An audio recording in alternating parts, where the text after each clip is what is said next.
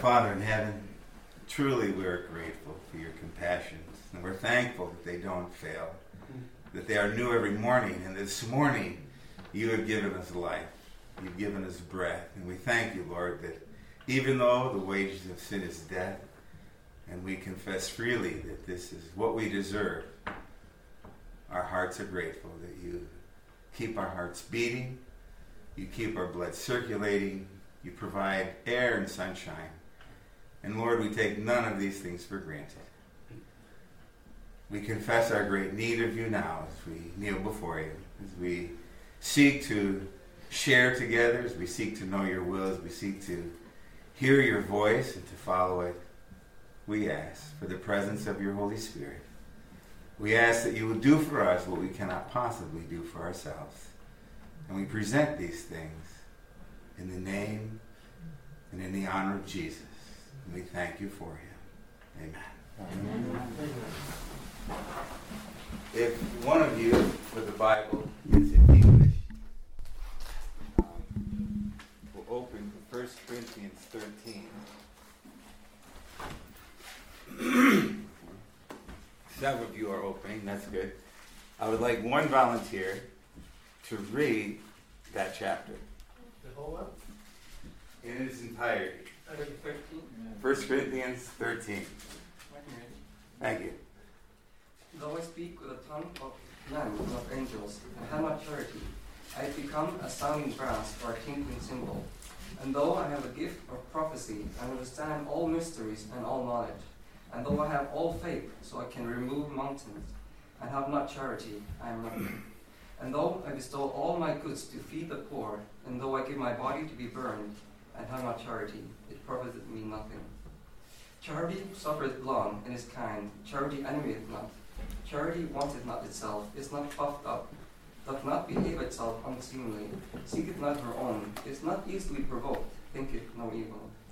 Rejoiceth not in iniquity, but rejoiceth in the truth. Beareth all things, believeth all things, hopeth all things, endureth all things. Charity never faileth. But whether there be prophecies, they shall fail. Whether they be tongues, they shall cease. Whether they be knowledge, it shall vanish away. For we know in part, and we prophesy in part. But when that which is perfect is come, then that which is in part shall be done away. When I was a child, I spake as a child, I understood as a child, I thought as a child. But when I became a man, I put away childish things. For now we see through a glass darkly, but then face to face. Now I know in part, but then shall I know, even as also I am known. And now abide faith, hope, charity, these three. But the greatest of these is charity. Amen. Thank you. Knowingly or unknowingly, we have just followed some good counsel. There is a little sentence that I found some years ago. The Lord desires me to call the attention of his people to the 13th chapter of 1 Corinthians. Read this chapter every day. Imagine. It's the only chapter I know of that we've been encouraged by the Lord's servant to read. How often? Every day. Learn. Oh no, it says read every day, and from it obtain comfort and strength. Learn from it the value that God places on sanctified, heaven born love. And let the lesson that it teaches come home to your hearts. Learn that Christ like love is of heavenly birth, and that without it, all other qualifications are what? Worthless, useless. Now this is amazing. This is this is good stuff. Okay. Part of the idea this morning is responding to God's call for service. What are we responding to? Is, is something that's very important. It's of heavenly birth. Isn't that great? Where are we going to get it? If we want to have it, where are we going to get it? No, thank you. It's of heavenly birth. There is no other place for us to receive it except from heaven. It must come from outside ourselves okay? as a gift. We're to obtain comfort, we're to, we're to obtain strength, we're to learn from it the value that God places on this, and that without it, all other qualifications are worthless. Uh, when they sent me the little email about the seminar they would like to have done about Christian leadership and skills for Christian leadership and how that works, you know, in the world, and unfortunately in the church and amongst ourselves, we will find people in positions of leadership that don't belong there. Mm. Simply because we have accepted the world standard and the world's pressure. In the world, money equals power and authority, and money, power, and authority rule. Okay? They rule. Make no mistake. That's how it works in the world. Have you ever seen that happen in the church? Have you ever seen it happen in an institution? Should it be that way? No. See, it shouldn't be that way. We have too often we default, we settle for less than what God wants us to have. And I've been in many small congregations where no one will speak to the wealthiest church member when something's being done wrong. No one has the courage to go to that brother or to that sister and say, now look at, you know, God's word tells us we should go this way. Why? See, James says you're a respecter of persons. And a humble guy comes in and we tell him, hey, sit in the corner. Nicely dressed person comes in, you know, sit, sit here up front. And James calls that what? Sin. That we do this. And he's talking to God's people. He's not talking to someone else. Now, all other gifts are wonderful to have. And they're needed in leadership. But without this, all other qualifications are what? Yeah, they're worthless.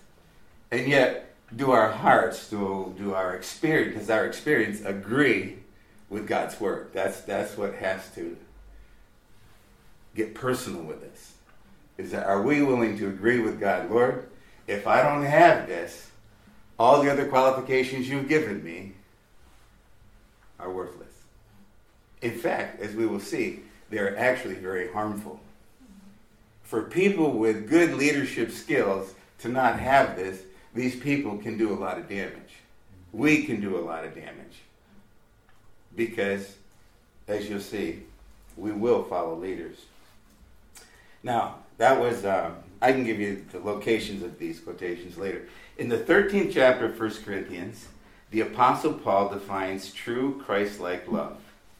This chapter is an expression of the obedience of all who love God and keep his commandments. It is brought into action in the life of every true believer. 1 Corinthians 13 is an expression of what? Obedience to God's law. Now, see, we often don't, you know, we often don't connect these thoughts. And that's why we need to read it every day. You know, when you were young, we have some mothers, we have some parents in this room, I being one of them. We taught our children to do things every day. There were certain things our parents wanted us to do every day. Why? Regularity makes you a character. Okay, makes you character. This we need to do every day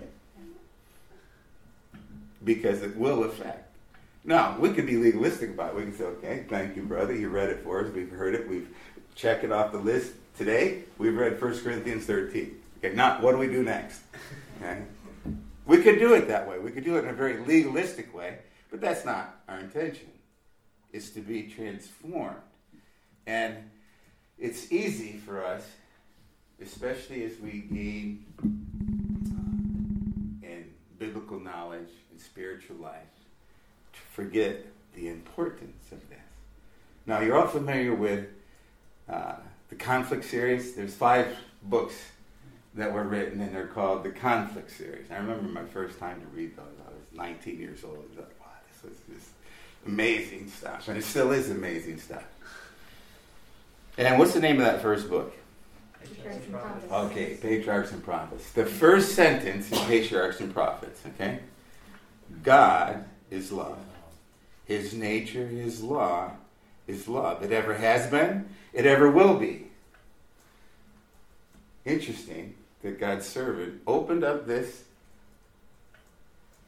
set of commentaries, thousands of pages long, with God, His love. Every manifestation of creative power is an expression of infinite love. Isn't that great? We look out, even this world is, is, is and it's beautiful. The nature, you know, it ministers to our. It's so good to see the sun today. It's like I've been here since when. Oh yes, they do have the sun here. It's great, you know. And, and I've been here many, many times in, in June and in the summer and enjoyed the, the the sunshine we get up here in Scandinavia.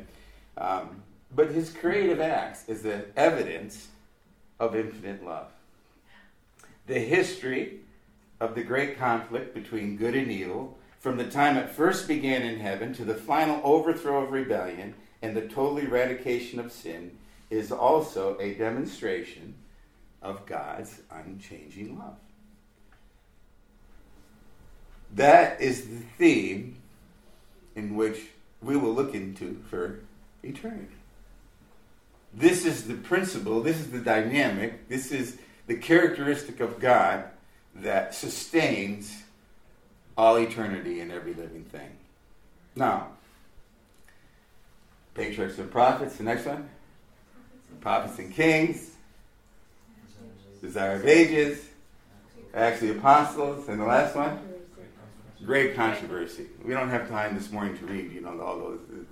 I recommend it highly, and, and uh, it's, it's great reading more than once. But we don't have time. But we read the first sentence, a few sentences of patriarchs and prophets.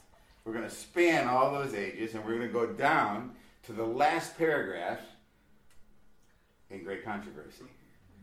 And see at the closing of this series, what does she say?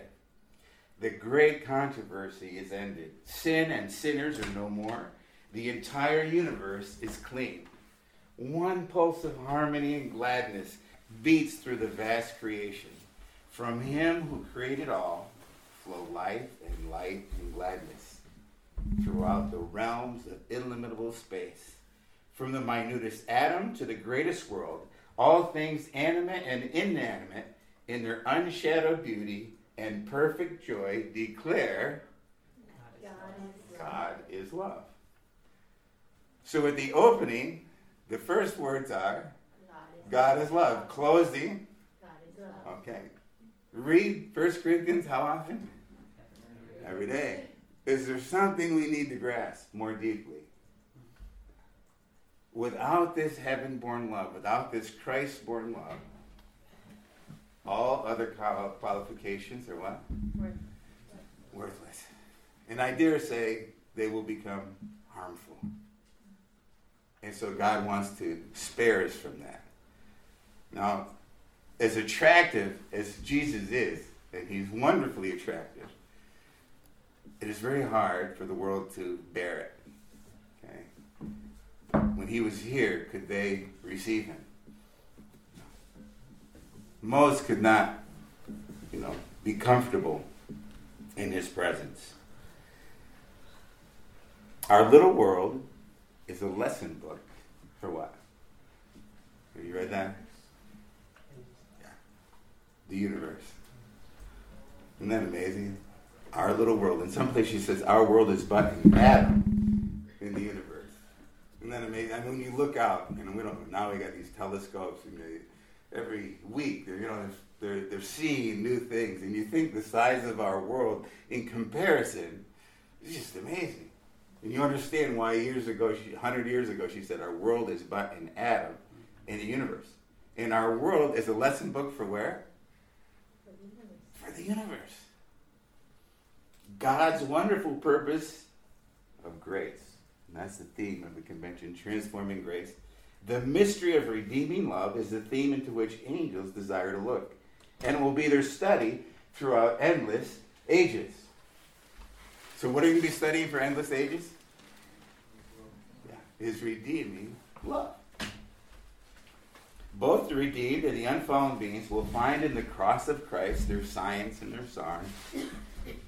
It will be seen that the glory shining in the face of Jesus is the glory of self sacrificing love. In the light from Calvary, it will be seen that the law of self renouncing love is the law of life for earth and heaven. That the love which seeks not her own has its source in the heart of God. And in the meek and lowly one is manifested the character of him who dwelleth in the light which no man can approach unto. So the glory shining from the face of Jesus is the glory of self sacrificing love. Is that some glory we'd like to have? Jesus said, If I be lifted up, I'll do what?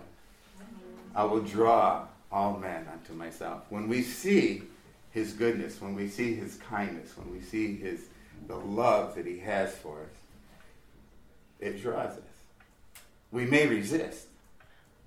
Too often, we do resist. But we're drawn. We long to be able to not only receive it, but to share it, to partake of it so it becomes part and substance of, of who we are. The Bible talks about in Christ we live and move and have our being. And, and that's true, you see. We only breathe. Why are we breathing today? Why do we have food to eat today? Because God has provided. Yeah. Because of the sacrifice of Christ. Okay? The cross of Christ has allowed this to happen. When I was an atheist, when I was uh, pagan, when I was when I was without I was never without God, but when I thought I was without God, who kept my heart beating? Yeah. You see, it was in Christ that I lived and moved and had my being. I just didn't know it. Okay? Just because I denied God's existence, what did that change? Did that change the universe? Did that change that He? No. In Christ, we live and move or have our being, and it's His desire that He will be in us and we will live and move. Not just be sustaining us, but it's His goodness, it's His love that causes the rain to shine upon the just and the unjust.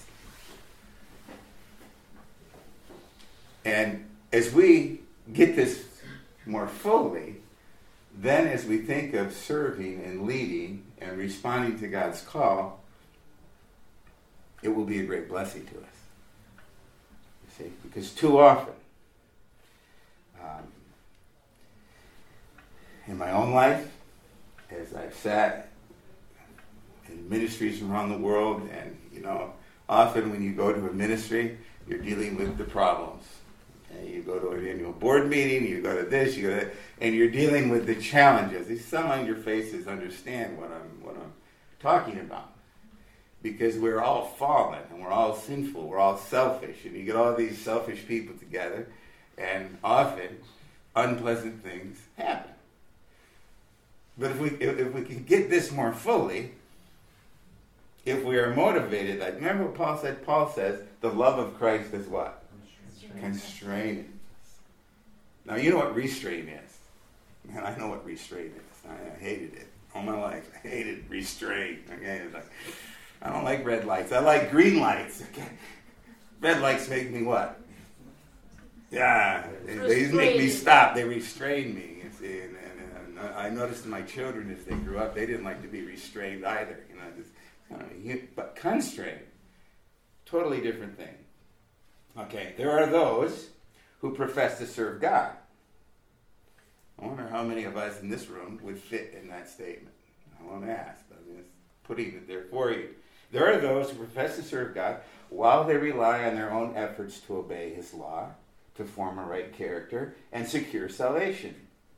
Their hearts are not moved by any deep sense of the love of Christ, but they seek to perform the duties of the Christian life as that which God requires of them in order to gain heaven.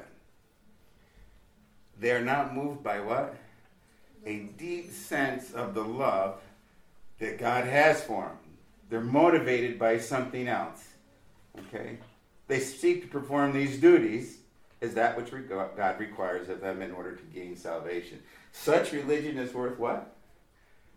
Nothing. Well, come on. It's got to be worth something. I mean,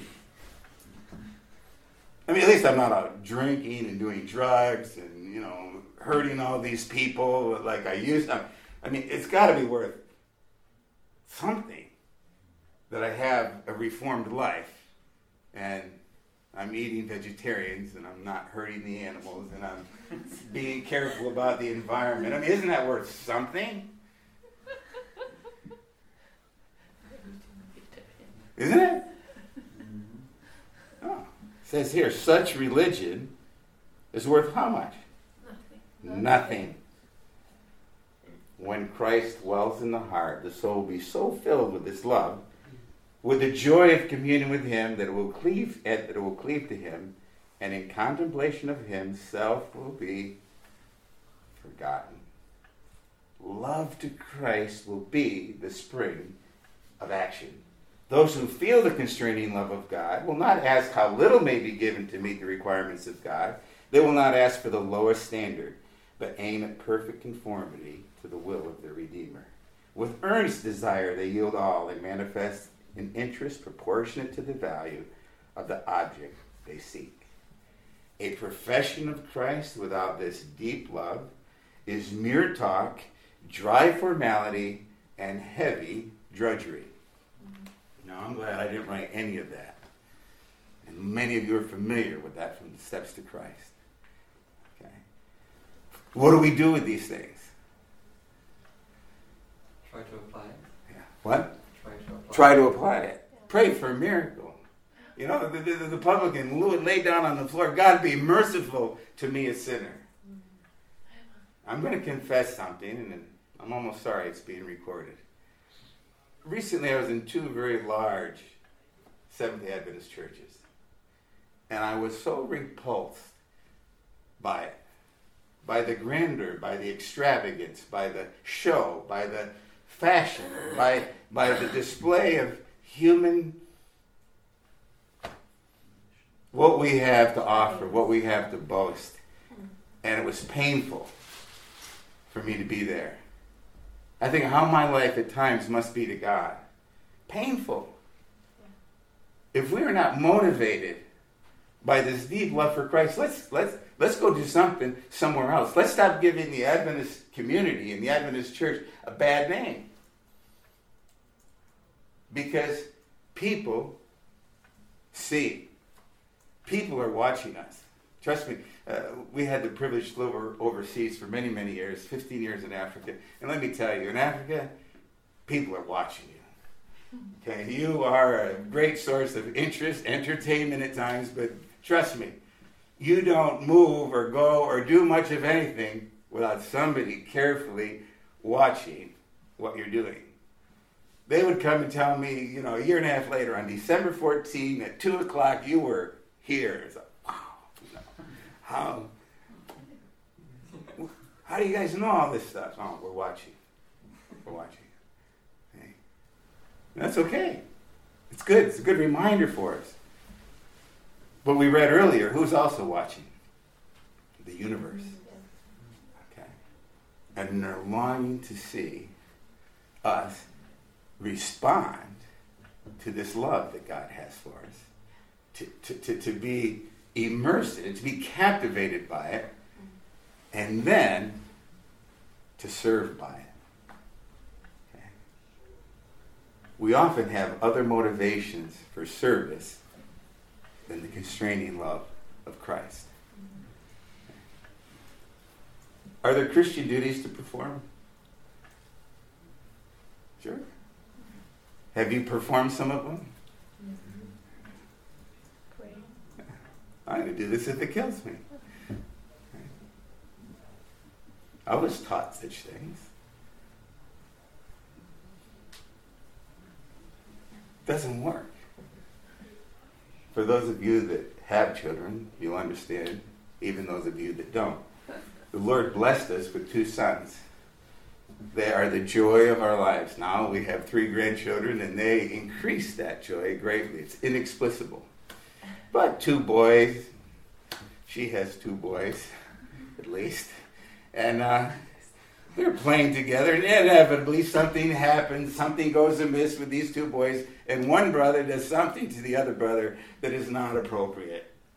Okay? Something inappropriate happens. One does something he should not do. One is crying, you know, little life's experience happened.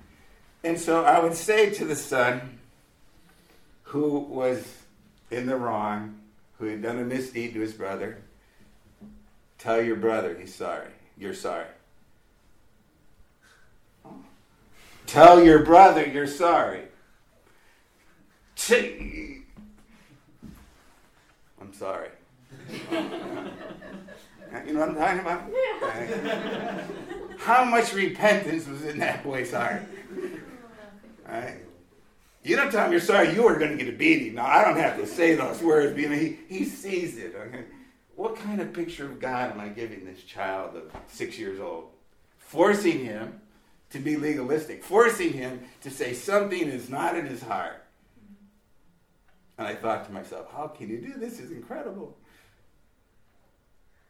See, I learned that from my parenting, my mother. When I got in fights with my brothers, you know, I, that's how we were treated. That's how we were dealt with. You know, it was the right thing to do to say you're sorry. And so I imposed those tactics. It wasn't the constraining love of Christ that was helping me at that moment with my children. Now God is merciful. They recovered from those, you know, those early days, and somehow they survived this this type of parenting that I imposed upon them. But God's plan is that this constraining love, this, this what we read in 1 Corinthians 13, this meditating, this review of it daily, is to transform us, is to teach us about this heaven-born love. And it must come into all our relationships. Would you agree? We can't, we can't leave it for somewhere else, for someone else as we, oops, as we come in. Um,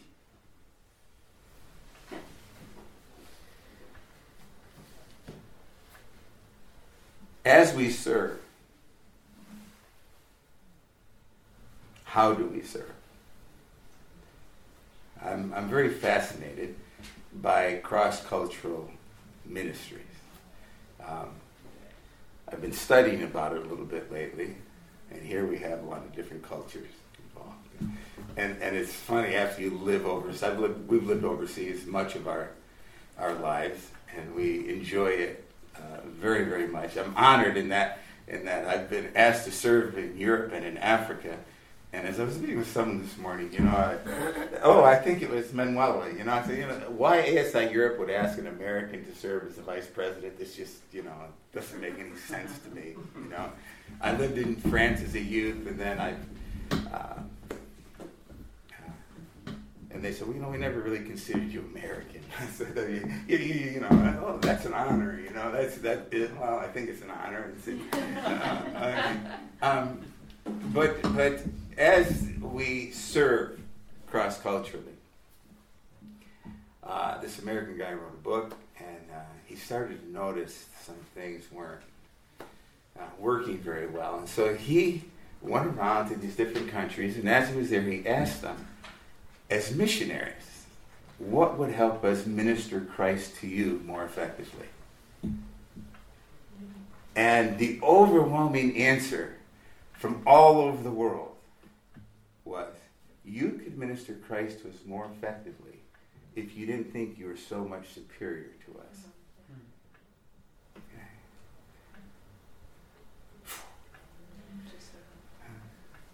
somehow, even as Christians, going overseas to serve, to minister, the message that people get is what? We're better. We're superior.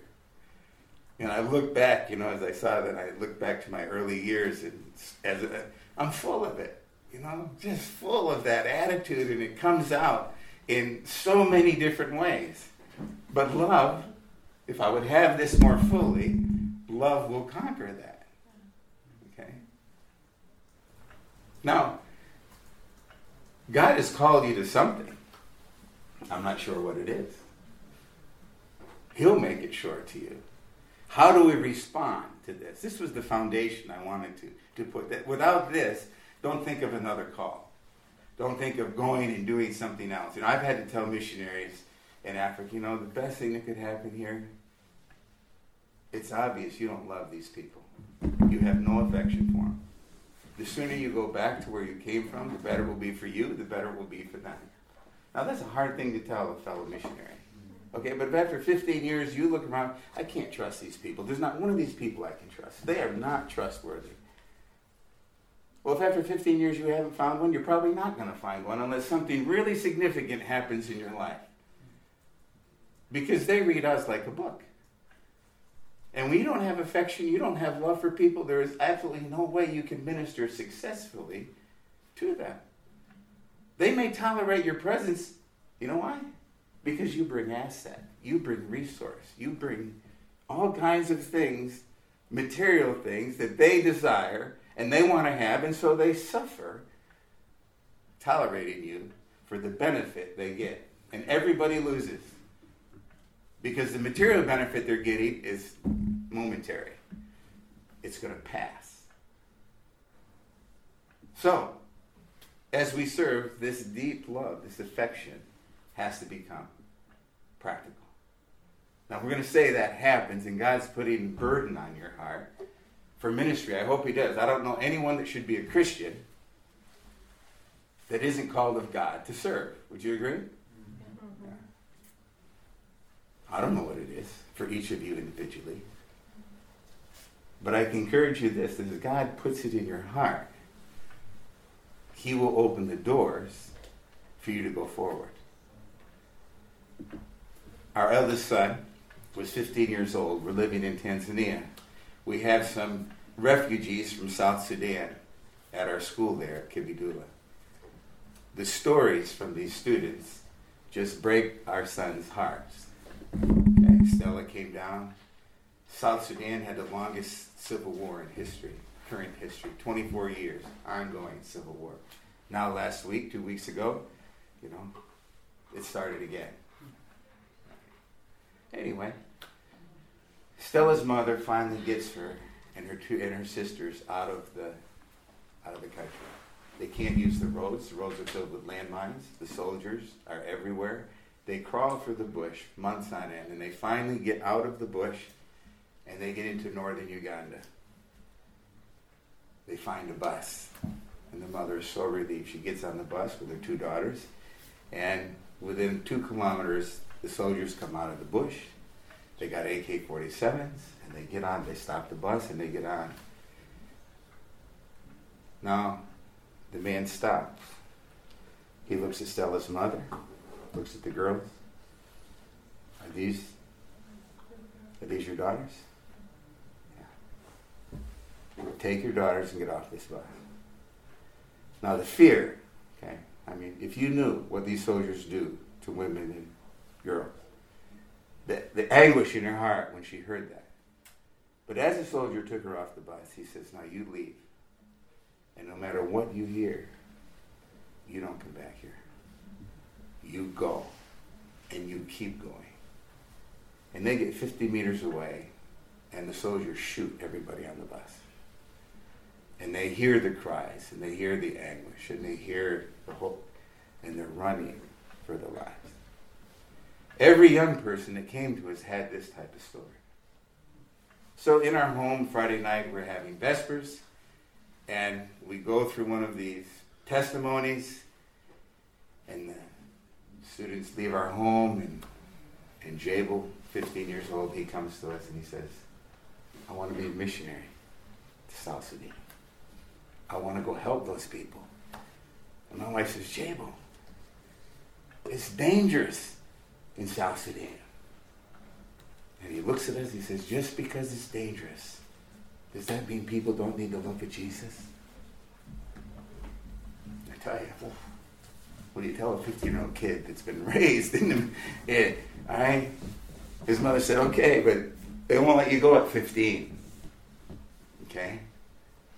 And he couldn't go at 15. They said, you can go at 18. And somehow, that burden stayed in his heart all those years. And the day he was 18, he was gone into a country with a vicious civil war, bombs dropping, landmines, people putting AK 47s to your head. And he took his 17 year old brother, he took his 18 year old cousin.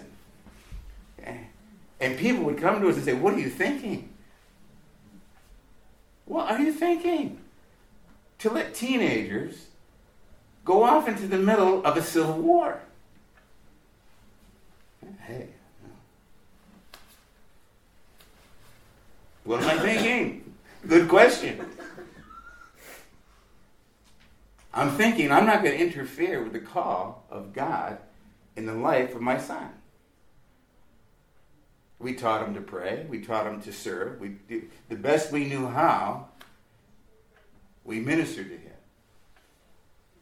He grew up building schools, building churches, starting agricultural projects, doing clinics. The most natural thing in the world, but why he had to choose there? Because there was a great need. And I, as parents, we could only encourage him in the call that God had put upon his heart.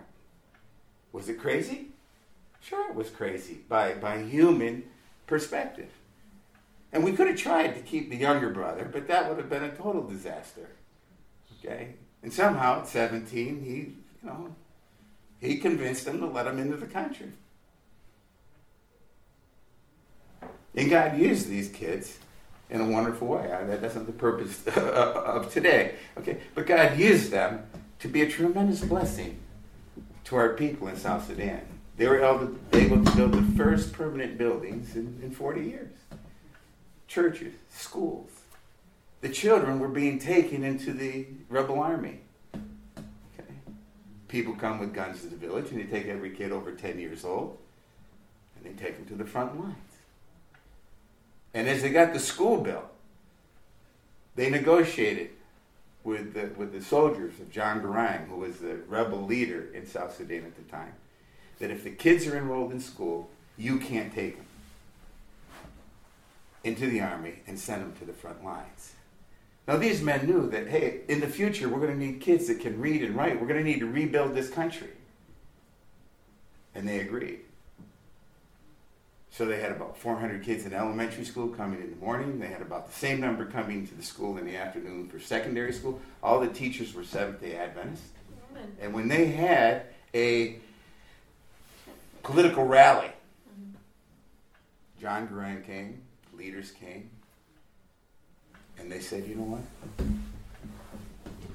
We want the Seventh day Adventist Church to be responsible for all our schools in South Sudan. Amen. These boys have been the only people that have come here and built permanent schools and permanent buildings for our children because they believe we have a future. No one else has come here and built believing we have a future. But the Adventists believe there's a future for us here in South Sudan. The church could not respond to that, but, but that honor, that appeal, was a very significant statement on the work that had been done.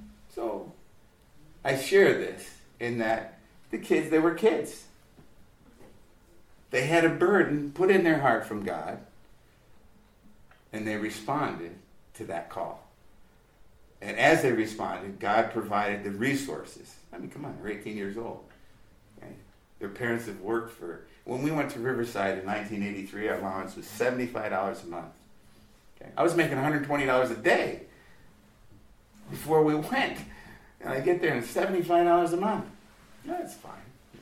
People thought, are you crazy? I mean, God is able to provide abundantly. So they had no, we weren't funding them. Okay, but God provided those resources for them to go forward with the vision they had for service. He will do the same for each of us if that comes. Daniel has a ministry. I have no idea how he's funded. But I'm sure when he started, I'm sure even today, his resources get very low at times. He's not doing what he's doing because he believes it's a good idea. He's doing what he's doing because God's called him to do it. God's going to lead you to do a lot of things that don't seem to be a good idea. When he called Abraham, Abraham, where are you going? Well, I'm not really sure. Abraham, who's calling you? God. God's calling me. God's calling you. Okay, but where are you going? Well, I don't know. How much sense does this make? How, how do you think Abraham's family was responding to him when God called him? It said God took him out to a land that he didn't know. He didn't know how he was going to be sustained. All he knew was that God was calling him and he was obeying. Now, why are we obeying? We covered earlier. If we're not obeying because the love of Christ constrains us, I don't encourage anybody to respond to any call. But if we're responding because of that, then that's a different story. Would you agree? Now, as you, uh, that happens in your life, you know, Jabel, our son, you know, he had a small team. He had his brother, he had his cousin, he had another kid from, from um, Mission College of Evangelism. And uh, so he's responsible. So there's a certain amount of leadership, would you agree, that's going to come. Sometimes it can be a small family ministry, sometimes it's much larger. But how do we lead? How do we serve the people that God puts with us? And uh, came across something recently that um, I want to share.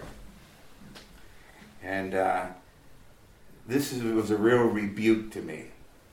And, and as I think of leadership skills, this is a statement to us. The Lord does not accept the work of any man, and I might say woman, that is not done in tenderness and love and kindness. If I want God to accept my work, and I, and I do want him to accept my work, he says he will not accept the work of any man, and I put w- with women in there, that is not done in tenderness, love, and kindness. He has not set as his rulers to lord it over his heritage. Let others be moved by Christ, just as we desire to be moved by him. Jesus was tender, he was kind, he was compassionate. And every instruction he gave his disciples was because he loved them. You believe that? So, if we're to be servants,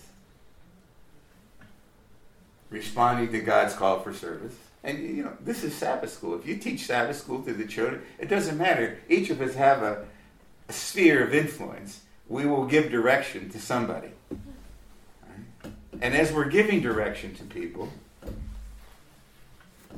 if we don't do it in tenderness, in kindness, and love, it's not acceptable to God. He's not set as his rulers to Lord. God wants every person to begin at home.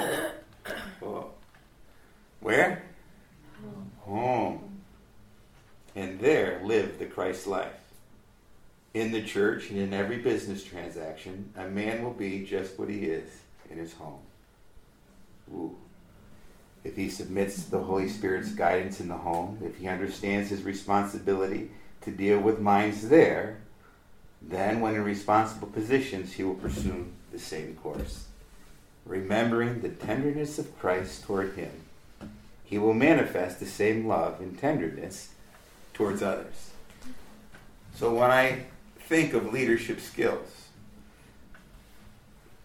I can't emphasize this enough because in my own leadership, in the home, in the institution, I have failed too often to have this be the constraining motive.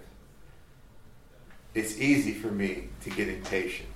It's easy for me when there's problems that arise because people do, excuse me, stupid things.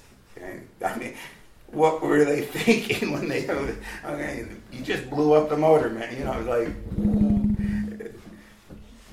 okay, they do something that's totally, you know, this is, this is, you know, in my mind, my feeble human mind, there's no excuse for this.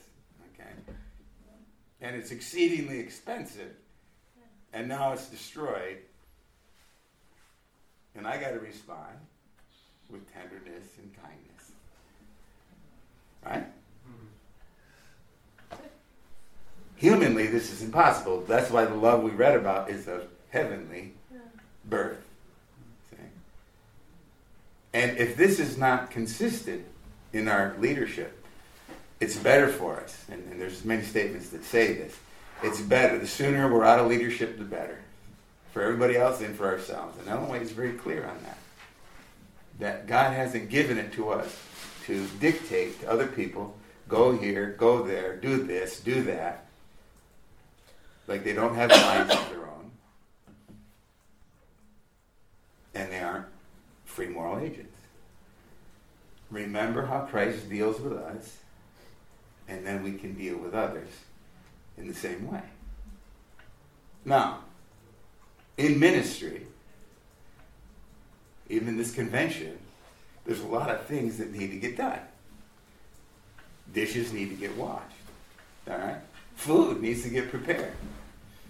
There's, there's thousands of things that have to happen, and people need to do them. Is that right? Yeah. So, how do we get people to do things that need to be done in God's way? And we can start down that path. Someone keep time for me because I'm. I can use jet lag as an excuse. I haven't known what time it's been since I arrived. Okay, so we go until one. Okay, so we'll we'll, we'll start down a, a path, uh, and we'll give you some Bible text. Uh, I'd like you to look up Matthew chapter 6, verses 9 to 14.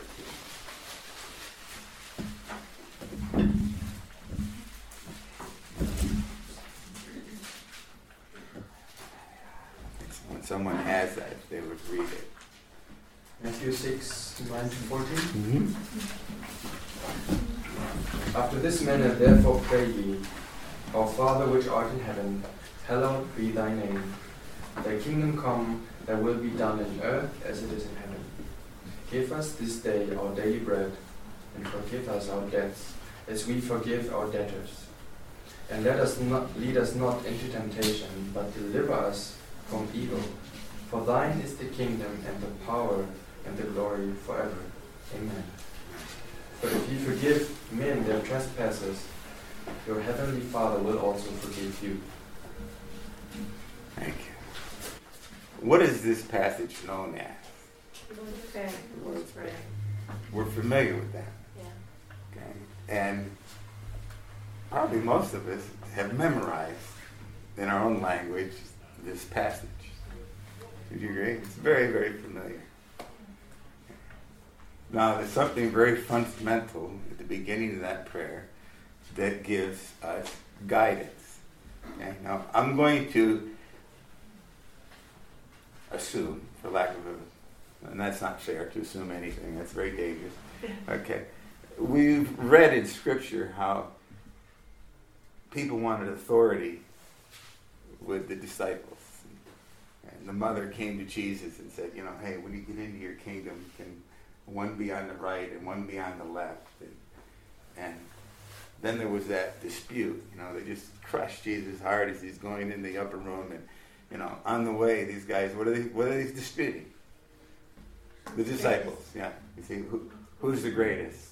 Okay? It, and, and here they've been with him this time, and they've been watching him, they've been seeing him, that he's ministering, and he tells them, listen, the Son of Man came to minister, not to be ministered unto. I'm, I'm among you as one who serves, and I'm your master. And, and he set them that example, but it's so hard for fallen humanity to get it, even when you're associated with Jesus, as, as the disciples were. You see? It was hard for them to understand. He says, no, it's not going to be like with the Gentiles where the ones with power lord it over them. That's not how it's going to be with you. But you know, they didn't know how to be any other way. when something's always the same, you know, been the same for you in your experience, and Jesus tells you something very different, you don't have a reference point. And the disciples had no reference point for any other type of leadership than what they've been exposed to. Okay, the priests, the Sadducees, the Jewish economy had demonstrated how things should be done. And the big guys make the rules and the little guys follow the rules. Okay? The wealthy decide what is going to go on and the poor people do what's supposed to go on. The idea that that these peasant farmers were to think and act for themselves, I mean, forget about them. These guys, they just do what they're told. We don't pay them to think. We even had that. We, you know, have you heard that before? Even in today in society, I don't pay you to think. I just pay you to do what? What I tell you. Yeah, to do what I tell you to do. Okay, this is this is humanity, and the disciples they struggled with that. What other concept is there? And Jesus was demonstrating it. Okay, so we're going to say right off that that the type of leadership, the type of authority we see practiced in the world around us may be familiar. It may even feel comfortable, but it is not what heaven wants. In this prayer, Jesus prayed, taught us to pray, Thy kingdom come, right? What's the next part? Thy will be done where? On earth, like what? Like it's done in heaven. Wow. Jesus taught us to pray, Lord, thy will be done here, like it's done where? Like it's done in heaven. Will Jesus answer this prayer? Or did he teach us to pray for something that can't happen?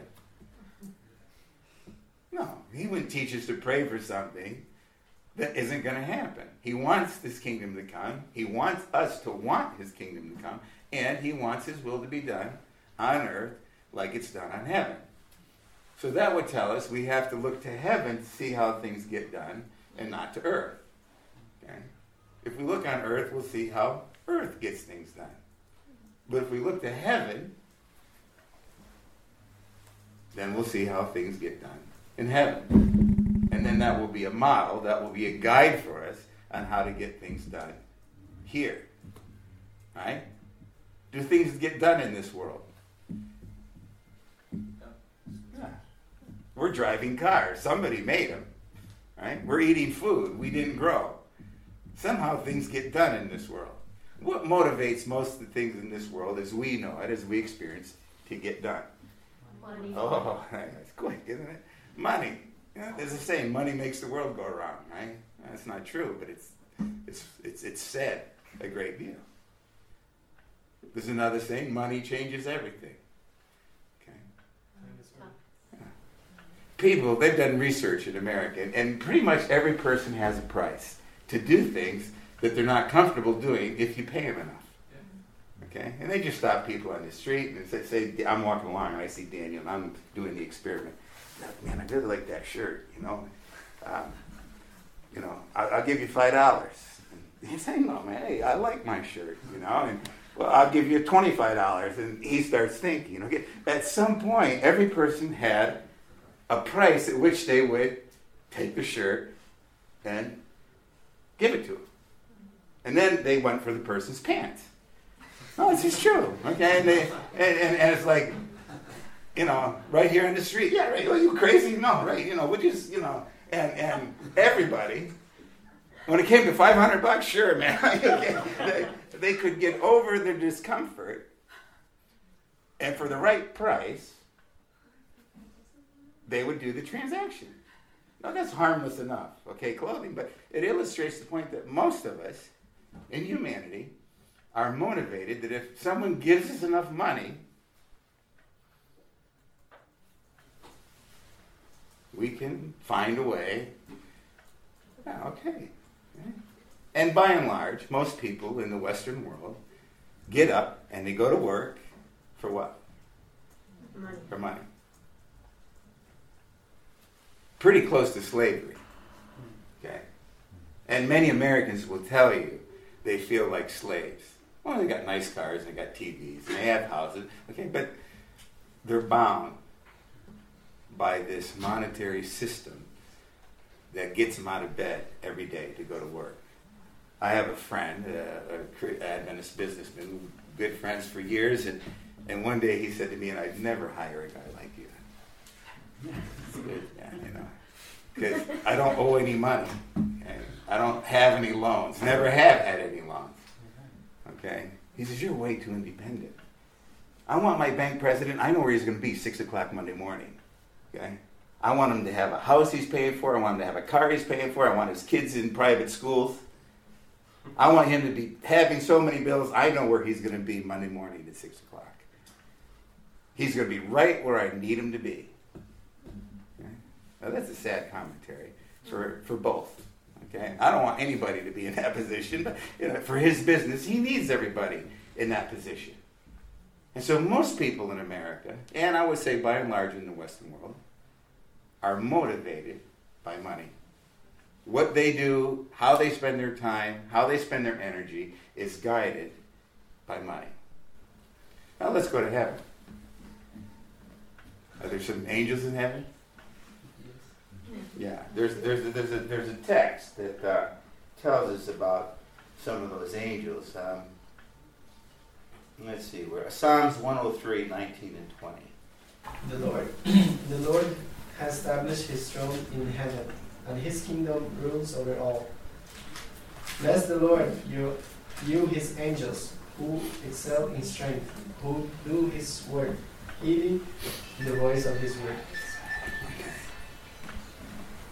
So there's angels. And it says there they're blessed. And what are they doing? God's will. Well, they're what? They're doing God's will. They're doing God's will. They'll be six o'clock in the morning. Yeah. Good. Do you think angels do what they're told?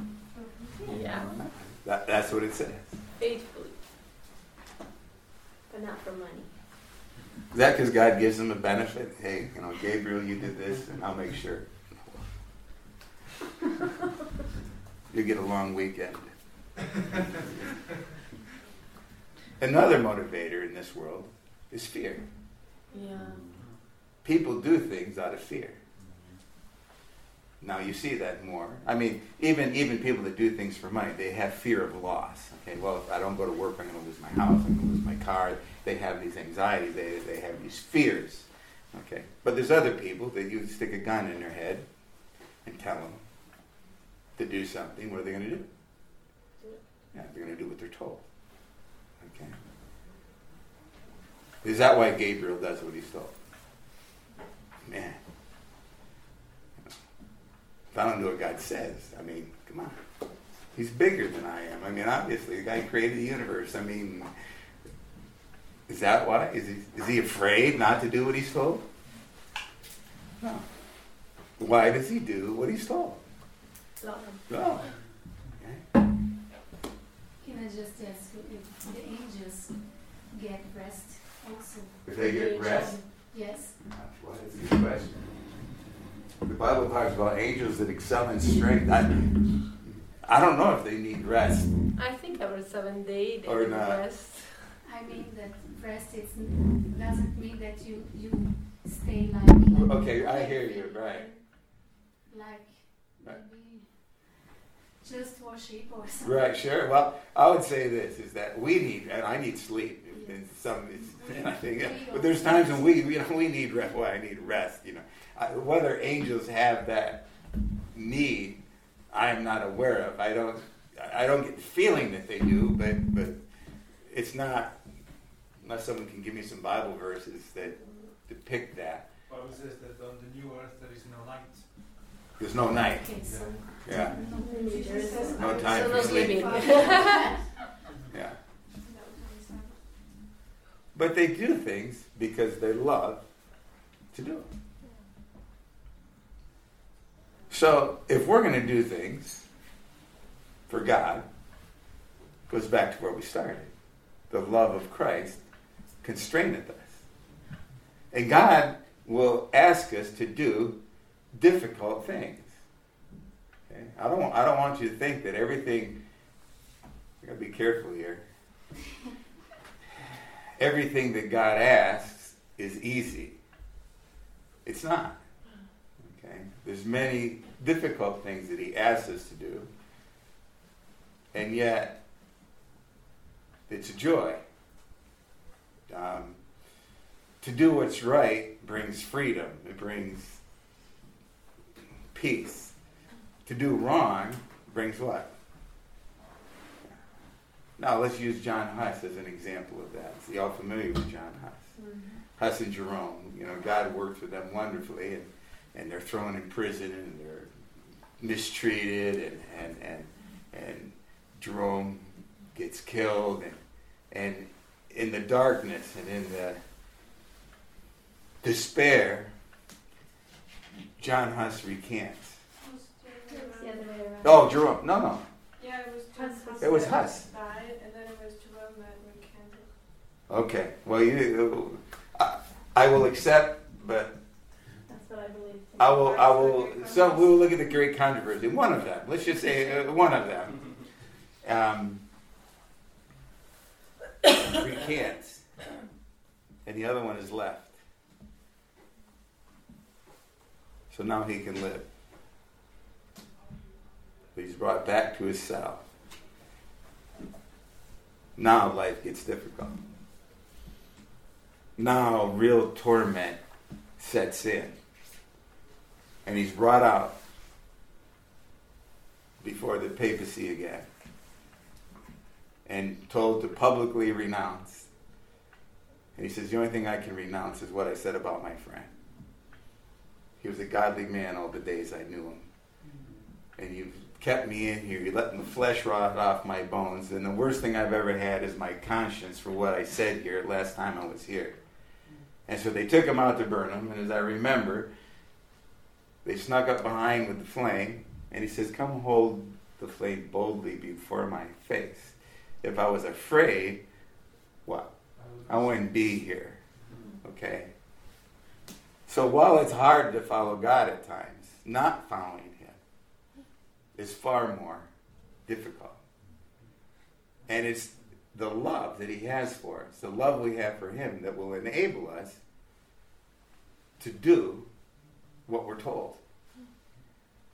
As we work with others in whatever leadership capacity in, in what God calls us to, as leaders, we need to have that same position with each one.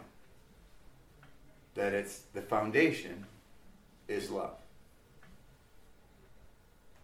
And if we give orders, if we give directives to people, and it's not founded in love, we're living beneath our privilege.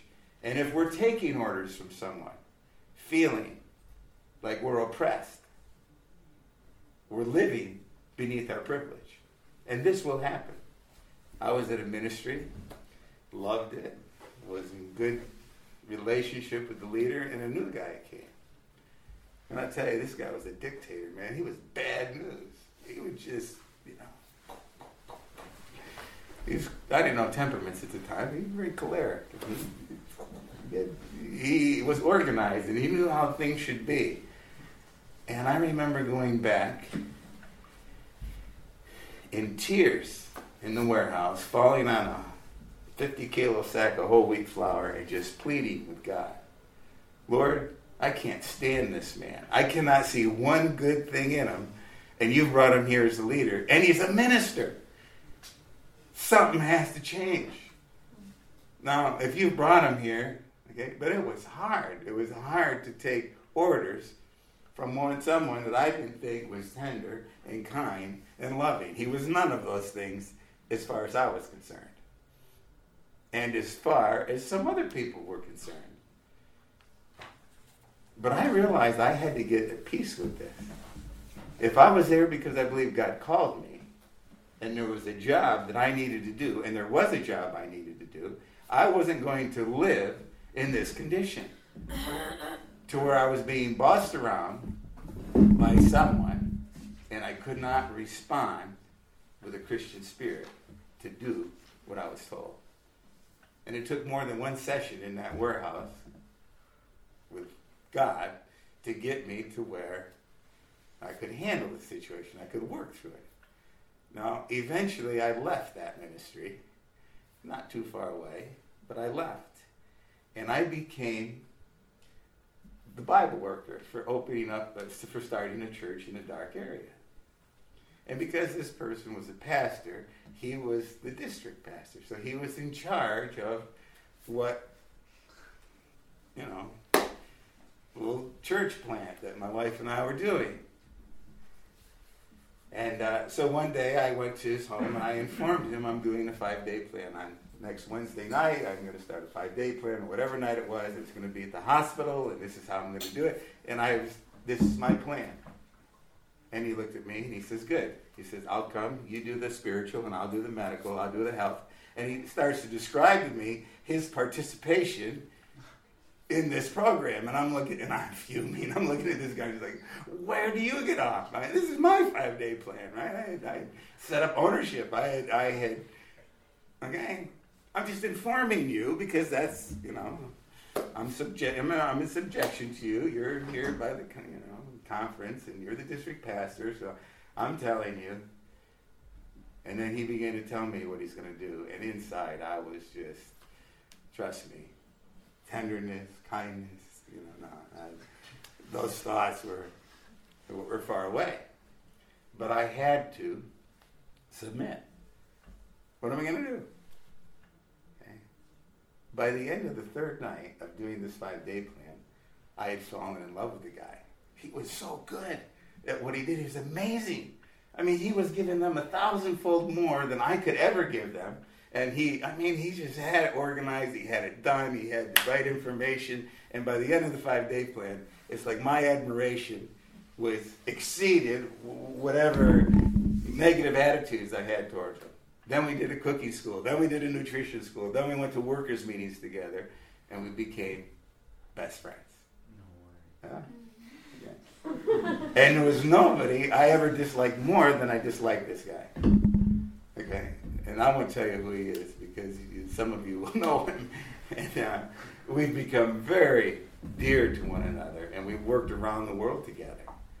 And and when I would get somewhere and people would get the feelings about him that I had, I, I'd put my arm around them like, listen, I understand. Believe me, I understand what you're feeling. But there's more to this picture, okay, that you're not seeing because because I didn't see it.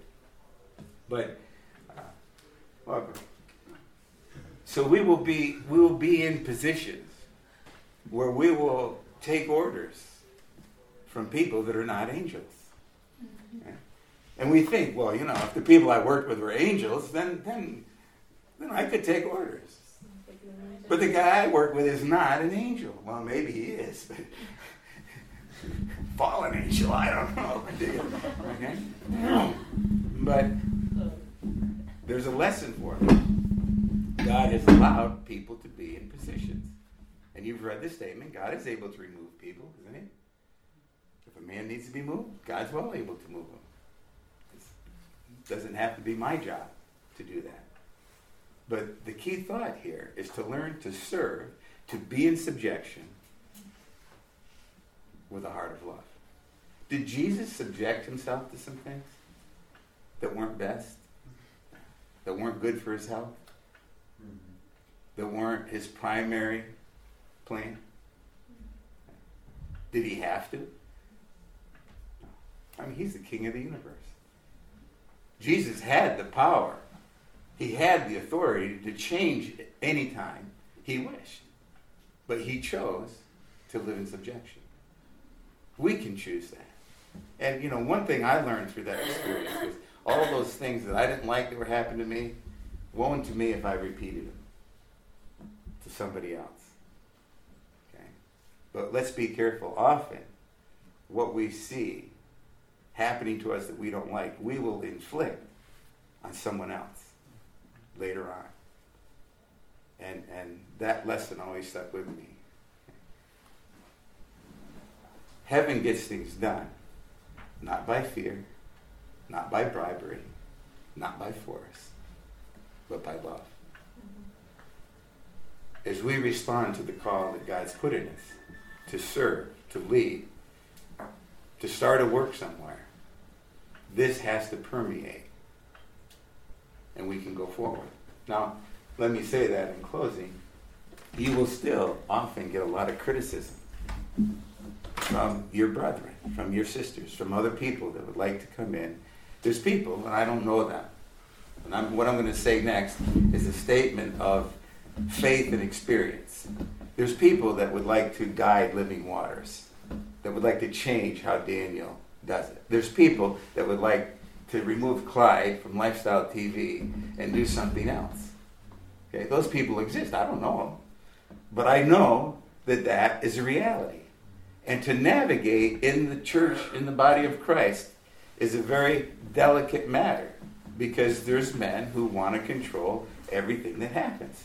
And they feel if they don't have control, that you are an outlaw, you're a radical, you're a renegade, you're if they have come to me and said, if you were really faithful to the church, then you would give your property to the union, and the union would decide what happens here.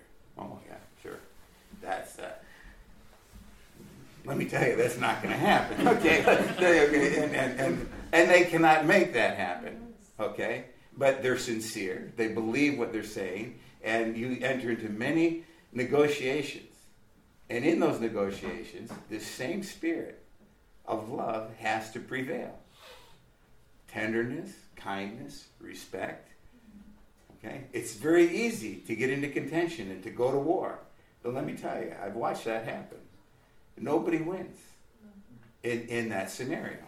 Uh, it's very, in, in, my other seminar, we'll talk more about the history of supporting ministries and how they started and how, how we navigate. It's a very delicate matter to navigate a supporting ministry in a significant and substantial contribution. And it comes down to this understanding that we're talking about of Christian administration, of how does heaven get things done? How do we relate to it? Are we willing in our ministries to let Christ move our brethren and our sisters just like we want Christ to move us? Or do we feel we have to dictate what they're going to do, when they're going to do it, and how they're going to do it? Okay? These are challenges that we'll face as we go along. Uh, our time's up pretty much. You may have some questions. I focused on one fundamental principle that I feel without it as I read, everything else is useless. Everything else we do will be worthless. And I've, I've worked with ministry leaders around the world that are, they get stubborn, they, get, they just get planted in one place, and they are going to do what they're going to do because God's telling them to do it, and nobody's going to tell them not to do it. And they end up making enemies needlessly. Okay? And, and um, it's not that I want to find fault, I just, uh, I just long to see people not become isolated. Mm-hmm. Okay? And it's very easily, uh, as Seventh day Adventists, to isolate ourselves. It's very easy for us to be independent. I'm a very independent person. I, I pride myself, unfortunately, in that I've been too independent. And, and I see the price that, that God's work suffers because we won't come together. It's, it's, and yet at the same time, we need to leave people freedom. We need to leave them room. If God's put a burden on Miguel's heart to do something, it's a work that God's called him to do. I don't need to be there and, and smothering him and dictating to him. I need to let God work. And if God raises up his work, blessings on him. To, to encourage him, to support him. Um, to become a Seventh day Adventist is not easy. Okay? It wasn't easy for me. When I became a Seventh day Adventist, um, my father left before I was born. The only parent I knew was my mother. So she was the dearest person in my life. When I became an Adventist, she disowned me, disinherited me, and told me, You're the worst disappointment in my life. She was the most important person in my life by far. There was nobody that had my affections, had my admiration, had, than my mother. To, to go through that was not easy. But trust me, if I was willing to sacrifice her relationship, all the rest of them were a piece of cake. You follow me? It's like if I'm if I'm willing to, to let go of that one, then I can be pretty independent from everybody else because the most tender, the strongest human tie that I had was cut off. And so it's easy to become independent. It's easy to stand on God's word and say, though the heavens fall, I'm standing here. And we need that character, characteristic. But without love, what's it worth? All other qualifications are worthless. So let's get the most essential one. And then as we look to heaven, as we look to Christ, we can get the other qualifications on how to work, on how to go forward. Well, what's, with some cultures, it works better than others. I would say the, the Northern Europeans went to the United States. Um, in, in Africa, you could dominate slaves. When you got to the United States, the Indians, when you got to America, no United States. When you got to North American or Indians, forget about it. They tried to enslave them and to make them work on the plantations. And the Indians, hey, I'm, forget this, I'm out of here. Okay, they, they were not going to to subdue it. And what some uh, in New in New Hampshire, where my wife is from, the license plate says "Live free or die." Okay, there's there's a very strong um, desire for freedom, and and and fear kind of gets cast to the wind. I'd rather die than be subject to you, and so there's that. Uh, but I agree with you. In some cultures, the fear factor is much greater than the money. Well, what, I, actually meant was, uh, you'd say loss aversion is stronger than the, the, the, the potential of gain. Yes. So that, that for, for the Western countries, it's money. So I'm, I'm more afraid of losing money than I am, and more happy to gain money. Yes. So and, and what it is differs from, from the culture, but like this loss aversion has shown to be consistent. We see what happens, and, and the, the, the quotation steps of Christ alluded to it, is that if our desire for heaven is fear of hell, hmm. and many people's it is, okay, hmm. or eh, you know, or desire of heaven. You know, I'd rather gain heaven, or I'm afraid of going to hell. Neither of those motives hmm. are heaven born. And yet, in our churches, you will find the root of our being here is one of those two. Is that I'm doing this because I believe if I'm going to have heaven, then I got to do these things. Or if I don't want to go to hell, I don't do those things. And they've done a survey among Adventist young people, and most of them have no use for the Ten Commandments. But they got to do them because they'll go to hell if they don't. They prefer not to. But, okay? And now that's a terrible legacy that we've given uh, to our youth.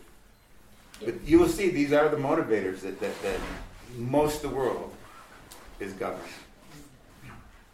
This is about salvation, but when you come about working together, sometimes it's kind of it can go still on the same point. But what really has to motivate is you is love, because you can try to to not use money to motivate people to gain something, but you can use other things, Sure. little things that Position, position, pride, uh, mm-hmm. or, Sure. or feeling people that Sure. you like them. They won't. They are afraid to lose your, your your trust or whatever.